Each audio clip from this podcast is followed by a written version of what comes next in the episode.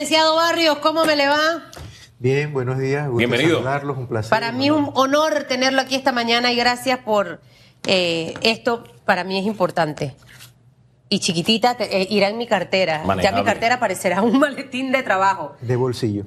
Bueno, sí. No, pero la cartera tiene la Biblia y ahora tiene esto. Imagínese, y la agenda de trabajo.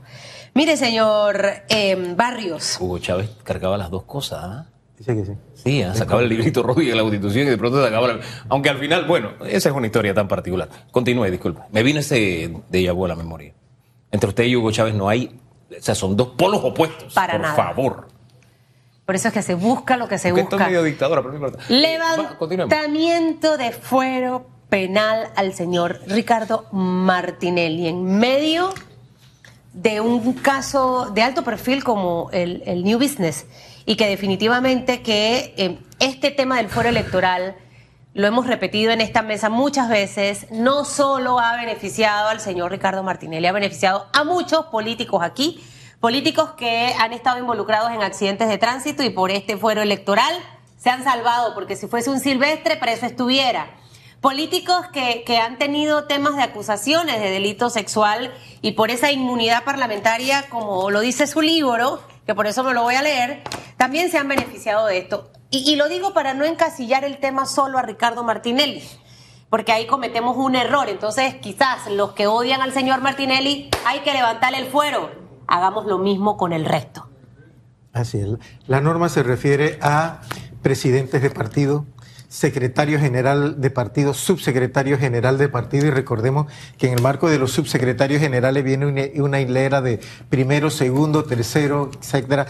Todos ellos, hasta subsecretario, le cubre la figura del fuero penal electoral. ¿Vicepresidentes también? Vicepresidentes también, es correcto. Hasta allí. Lo que de allí para adelante sí no les cubre al resto de los directivos.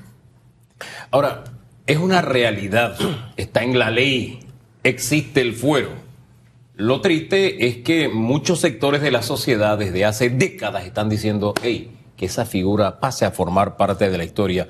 ¿Usted es de ese grupo o realmente la democracia necesita este tipo de protección? Con el perdón de ser algo eh, eh, impertinente, pero recuerdo que cuando ejercí el cargo fui el que me opuse, al- el primero que me opuse, y por eso mis diferencias con el Tribunal Electoral en aquel momento, porque dije que me obstaculizaba realizar investigaciones y viví las malas experiencias de cuando me levantaban el fuero para abrir las investigaciones, ya el investigado había cubierto todas las huellas, había borrado todos los rastros, había tapado todos los huecos, había fabricado facturas, había escondido los bultos, había hecho todo y ya yo no encontraba nada cuando llegaba. Entonces, a partir de allí tuve diferencias con el Tribunal Electoral porque yo pedía la eliminación del fuero penal electoral porque es un obstáculo a la investigación. Es ¿Quién, quién tiene que tomar esa decisión? Hemos hablado tantas veces de este tema aquí. Eh, ¿Sabe? Uno escucha a los magistrados. Eh, ayer, por ejemplo, est- estuvimos aquí con el señor Roberto Díaz hablando precisamente por el tema de, de la recolección de firmas los alcaldes y de una manera u otra ahí entró el tema de fuero electoral. Es el Tribunal Electoral, señor Boris Barrios, quien debe presentar esta iniciativa a la Asamblea Nacional para el levantamiento, entendiendo que no serán los señores diputados quienes tomen esta iniciativa, ni mucho menos que venga tampoco del gobierno que esté de turno. Mi querida periodista, tiene usted toca los dos temas o los dos medios que serían posibles. Uno por parte de los diputados que tienen las iniciativas legislativas. Pero como dice usted, estoy de acuerdo, no creo que un diputado vaya a plantearse la eliminación del fuero penal electoral. Significaría que cada cinco años, en el marco del proceso de reforma al código electoral, una vez que termina cada elección, le correspondería al Tribunal Electoral hacer la propuesta. En la última no lo hizo. En la última lo que planteó era que no se había llegado a ningún acuerdo y entonces corrió a la Asamblea a elevar ese mismo elemento de que no se había llegado a ningún consenso en la Comisión de Reforma para plantear una eliminación del fuero electoral. Y en vez lo que ha sucedido es que se ha ido ampliando desde un primer momento que se creó con una finalidad de protección laboral para los candidatos, se ha ido ampliando. Hoy tenemos la figura de la protección de quien ni siquiera es candidato, sino es simplemente directivo a la protección del fuero penal electoral y que es la crisis que tenemos en estos momentos. Ahora, eso se ha ido ampliando, suena bastante diplomático, porque las cosas evolucionan o involucionan, se forman o se deforman. En este caso, ¿de qué estamos hablando realmente? Evolución. Ha evolucionado. De manera que mm, el ciudadano común no ha tenido el control, los sectores políticos han tenido el control, el Tribunal Electoral ha tenido el control. Ha evolucionado para ellos. sí, sí, pero para la, para la democracia ha involucionado, porque es una involución para la democracia. Ahora me quedo con lo último que usted dijo de el Tribunal Electoral, porque yo tengo un criterio muy particular. Yo siento incluso que al ampliar el abanico de protección, los magistrados lo que han hecho es consolidar poder, porque al final hay, hay incluso gran discrecionalidad en a este le quito, a aquel no le quito, a este le pongo, a este no le pongo. Así es. Y esa es una opinión muy particular que tengo yo. Yo no la sé comparto si, contigo. Yo no sé si usted la comparte. Totalmente. Entonces argumente por qué piensa igual que yo. Es así. Mira, cuando, cuando se inició, que era desde la perspectiva laboral, yo creo que todos entendemos la protección laboral a un ciudadano que una empresa privada puede ser que tenga eh, un adversario político, el dueño de la empresa, y que lo quiera destituir porque es candidato de un partido distinto. Yo sí creo que debe haber esa protección desde el punto de vista laboral. Pero el, otro escenario distinto es el contexto político. Allí es donde se complica eh, el asunto. Creo que el fuero penal electoral no debe eh, existir como una protección frente a investigaciones por delitos dolosos, por delitos de corrupción, por atentar contra las arcas del Estado. Esos son delitos de carácter público, que el Estado está en la obligación de investigar, pero el mismo Estado se ha puesto un límite a la investigación e incluso la figura aquella de la prueba sumaria eh, eh, o la prueba idónea que también entra en el escenario este de protección, de un mecanismo de protección para la investigación de los delitos de carácter público de quien atenta contra las arcas del Estado, contra se lleva bienes del Estado. Entonces, todo este escenario viene a cambiar eh, lo que puede hacer una objetividad en el marco de las investigaciones penales, en el marco de la democracia, afecta a la democracia, definitivamente que sí. Ahora, en medio de todo esto, definitivamente nos centramos ahorita en lo que es noticia entendiendo que ojalá que en algún momento la luz entre y que alguien se atreva a llevar una iniciativa como esta a la Asamblea, porque es momento ya de, eliminar por completo todos esos fueros y privilegios, porque quien se mete a la política y sabe que lo va a hacer bien, no tiene que tener ningún tipo de miedo ni, ni de protección de lo que voy a decir o lo que voy a hacer eh, necesitamos a hombres y mujeres valientes. Otros países no lo tienen. Totalmente. Lo que pasa es que nuestra clase política no es valiente, eh, señor Boris, y le teme absolutamente a todo. Pero en medio de todo lo que estamos viendo y que estamos súper atrás, se da este tema con New Business, un caso judicial que, que, tiene varios años de estar ahí en la palestra. ¿Qué representa para el señor Ricardo Martinelli en este momento? se le levanta el fuero, está este caso eh, donde obviamente él ha sido eh, señalado para investigación. ¿Cuánto tiempo eh, él va a quedar sin el fuero? O, si vienen las elecciones de, nuevamente de realizando metas que se suspendieron o, que tuvieron ese tema irregular. Ese panorama, esa película, esa novela, cómo queda y no me deje como las series de Netflix que, me, que no tienen un fin. Castillo, la pregunta que usted hace tiene varios aspectos, mire. Y, aclaremos puntos. Levantamiento y suspensión. Se solicitó el levantamiento del fuero electoral al expresidente y se negó. Esa es la resolución que fue demandada de inconstitucional. Y por ahí la pregunta, al haberse suspendido el fuero penal electoral, ¿qué es lo que hay? No se le fue levantado, le fue suspendido. Miren los términos. El código electoral no habla de suspensión. ¿Cómo? El código electoral no habla, no hace la distinción en estos términos. Por eso el comentario, usted está muy metido, demasiado metido. Eh, el concepto es levantamiento. Ahora, Puedo entender la figura de la suspensión desde el punto de vista administrativo en el marco de los procesos electorales internos, que eso es lo que se ha dado, y por eso es que la dirección eh, de organización electoral pidió la suspensión. No podía pedir el levantamiento, porque es de oficio. y lo que se suspende se puede volver a activar. Y es que se puede volver a activar en el momento en que, eh, eh, realizando meta, anuncie nuevamente el proceso electoral para elegir autoridad. Y eso puede ser el lunes. Puede hacerlo Mire, los partidos pueden eh, eh, eh, fijar fecha para elegir todas las autoridades como lo hizo el PRD recientemente, o puede hacerlo por secretarías, por sección, y eso se lleva todo un proceso, todo un periodo y bajo todo ese tiempo las autoridades a los que la ley 103, el artículo 103, 104 le prevé la figura, se mantienen con fuero penal electoral. Ahora, es una figura tan, wow, mire, que nos lleva a, a escenarios incluso tan contradictorios y vergonzosos como el que vivimos hace unas semanas. Porque si bien es cierto, el Tribunal Electoral cuando se presentaron las reformas dijo, bueno, aquí no hay un consenso, etcétera, y se amplió el- el- la cobertura de- del fuero penal electoral. Me llama la atención que en ese debate hubo un magistrado que levantó la voz y dijo, en Panamá no se necesita el fuero penal electoral. ¿Quién fue? Es que, Recuérdenmelo. es que- es que, Hugo, en ese punto que tú planteas, Sí. cuando no se llegó a un consenso en la Comisión Ah, de Reforma, Hugo, Sí. y el Tribunal Electoral prefirió enviar la información, el informe de que Ajá. no se llegó a consenso. En otras ocasiones anteriores el Tribunal Electoral había definido qué era lo que se iba a hacer. Claro, pero acá me convenía. Pero hubo un, hubo un magistrado que levantó, por eso es que es mi tesis del tema del poder, ¿no?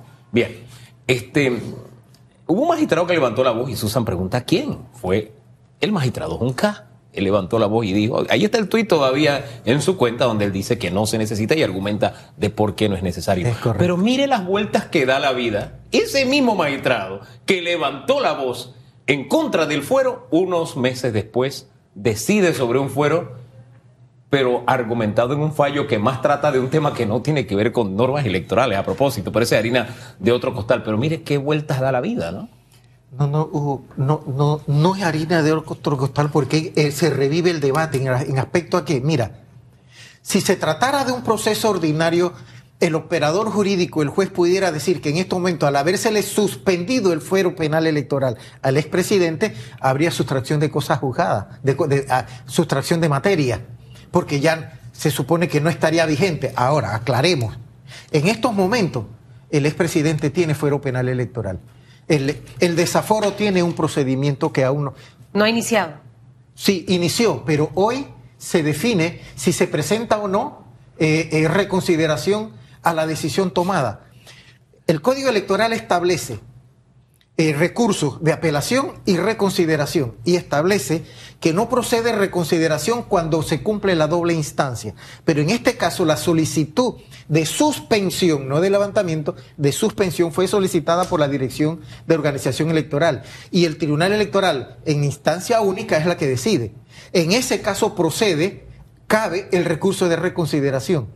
Tiene, eh, pueden anunciarlo inmediatamente, pero que hoy o tienen dos días para anunciarlo y se mantiene la suspensión de la solicitud de suspensión dictada mediante resolución que suspende el fuero penal A electoral. ver, dicho en buen panameño, Dios mío. Yo creo que de verdad mi mamá tenía razón, yo hubiese sido una muy buena abogada. En buen panameño, licenciado Barrios, en, en este momento, hoy, 20 de mayo, a esta hora de la mañana, que son las 8 y 21 minutos, el expresidente Ricardo Martinelli en este momento todavía goza de fuero penal electoral. ¿Hasta qué? Creo que en esto, creo que ayer se fijó alrededor de las 9 de la mañana el edicto. Ajá. Es de 24 horas. Ajá. Debe estarse desfijando aproximadamente a esta hora. Entonces, a partir de esta hora corre para eh, eh, los abogados de Martinelli y Martinelli si presentan o no el recurso de reconsideración. Y ahí se suspende la, Es- suspe- la solicitud de suspensión. Así es, suspende hasta que se resuelva la reconsideración. Viene, puede tener todavía después de eso el recurso de eh, inconstitucionalidad, pero la inconstitucionalidad si ya no suspende eh, la resolución. Ahora, usted decía una cosa que me quedó eh, dando vueltas. El código electoral no habla de suspensión del fuero electoral. Es correcto, nada más de levantamiento del fuero. y entonces, ¿por qué en este caso se suspende? Y, y, o sea, si no lo establece el código, en base a que yo solicito una suspensión y yo doy el edicto de que sí estoy eh, levantando, el, eh, suspendiendo el, el fuero electoral del señor Martinelli. Son las cosas que el Código Electoral no cubre. Sin embargo, puede argumentarse que es que el proceso de elecciones para elegir autoridades internas, porque debemos distinguir, los partidos políticos tienen primarias y elecciones generales para elegir candidatos a puestos de elección, pero también tienen elecciones para elegir, sus autoridades internas. En esto se trata de elección de autoridades internas. El partido suspendió la elección interna de autoridades internas. Eso significa que no hay un proceso electoral interno en estos momentos en, eh, en, realizando meta y por lo tanto el que le da seguimiento es organización electoral y estaba obligado a anunciarle al Tribunal Electoral que el mismo partido de oficio había solicitado la suspensión. Y es por eso que se utiliza el concepto de suspensión de oficio por la vía administrativa de que se suspende el fuero penal electoral. Es la única explicación que tengo frente al hecho de que el Código Electoral no utiliza. Queda un poco eh, eh, ambigua la, respuesta porque pueden haber muchas interpretaciones. y ahí es donde está realmente la falla. Yo, yo siento que como país tenemos muchas tareas. En realidad, mire, va a terminar este gobierno a muchos funcionarios de este gobierno les conviene tener ese privilegio del fuero electoral. Para que usted que está en casa entienda, por eso es que se meten a las campañas internas de los partidos, precisamente para quedar dentro de las juntas directivas, dentro de los CEN, y gozar luego de todo este tema por si tuvieron algún escándalo durante la administración actual. Por eso opino, sinceramente, que eso tiene que eliminarse. O sea, si yo voy a entrar a ser ministro director o voy a ser eh, diputado, yo tengo que hacer las cosas correctamente, representante, alcalde, sin el temor de que mañana voy a tener repercusiones. Ah, no, me voy a meter en las internas. Tengo que salir en el frente femenino, en el... Tengo que, tengo que ir al Parlacén. En el comité de los whatever que sea, para tener fuera electoral, porque así no me investigan el poco de plata que me robé haciendo este poco de proyecto. Así de sencillo es. Pero ve por qué no les conviene a ellos impulsar esta iniciativa no les conviene. Un año de fuero penal en el marco del proceso electoral general.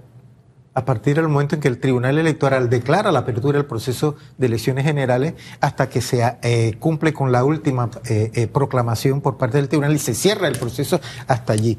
puede ser un año o puede ser más, cubierto con el fuero penal electoral. Significa que durante ese tiempo eh, usted no puede ser investigado y se da todo este conflicto. Y en un año se borra muchas cosas. En un año uno conversa, mira, quédate calladito, aquí está, ve, para que te tu vejez feliz de la vida. Es prescripciones y extinciones de la investigación penal y se archivan. Oiga, pero al final, esta es una de las figuras más vergonzosas en la estructura legal del país por una razón nuestra constitución dice clara y taxativamente no habrá fueros ni privilegios. Y este fuero, este privilegio, tiene exactamente el mismo nombre que la constitución prohíbe. O sea, es como una gasnatada al sistema, no a la estructura legal del país, ¿no? A la constitución. Nuestra Corte Suprema de Justicia ha venido eh, en una interpretación constitucional de ese no habrá fuero ni privilegio. Eh, de lo general, de lo que todos los ciudadanos entendemos que entre todos no deben haber esas diferencias, yendo a la particularidad y hablando entonces incluso, me atrevo, del concepto de clase, de grupo, de sectores. Ah, ya no es dentro del marco de la sociedad, sino es el marco de tu sector de tu clase, eh, de tu gremio. Entonces, frente a eso se distorsionó el concepto de no habrá fuero ni privilegio, etcétera, en el contexto social, que era lo que la norma constitucional preveía. Y eso ha venido variando. Oiga, este, usted como ciudadano, le saco del tema que vino a tratar, pero usted como ciudadano, de seguro eh, también está viviendo las consecuencias de este aumento del combustible y de los productos de, de consumo. Eh, eh, y me viene a memoria es porque la línea 1 y 2 del metro hoy tienen más clientes que de costumbre. Hoy están abarrotados. Hoy el, el metro tiene nuevos clientes porque aumentó la gasolina. Y hay gente que simplemente no aguanta el aumento y sabe que tengo que coger el metro. Eh, esas son medidas que han tenido que tomar algunos ciudadanos. Usted en su vida diaria, ¿qué, qué, qué medidas ha tenido que tomar? Cómo le ha impactado esto y si usted cree que esto se ha tratado con la importancia, la relevancia que tiene. Hugo, eh, en estos días precisamente tenía unas conversaciones al respecto sobre eh, Panamá Oeste.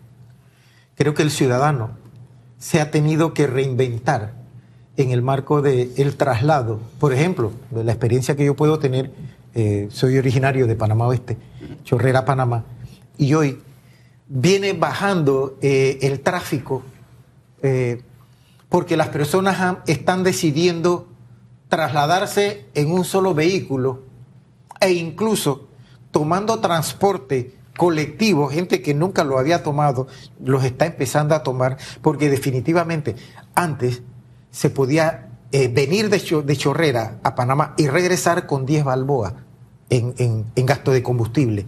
Ya hoy anda por los 20 balboas. Hay personas que no tienen para ese consumo de, de- de- de- Diario. diario, imposible. Entonces, frente a eso, lo que están haciendo, y me consta, es, si usted pa- pasa tempranito en las paradas, usted ve Ah. la gente parada pidiendo, haciendo señas Sí. de que el que quiere parar y le paga entonces un porcentaje y viaja. Hasta el ciudadano se ha tenido que venir a reinventar en este escenario. Yo ando en taxi. Desde mi oficina yo me muevo hoy en taxi, me resulta más barato.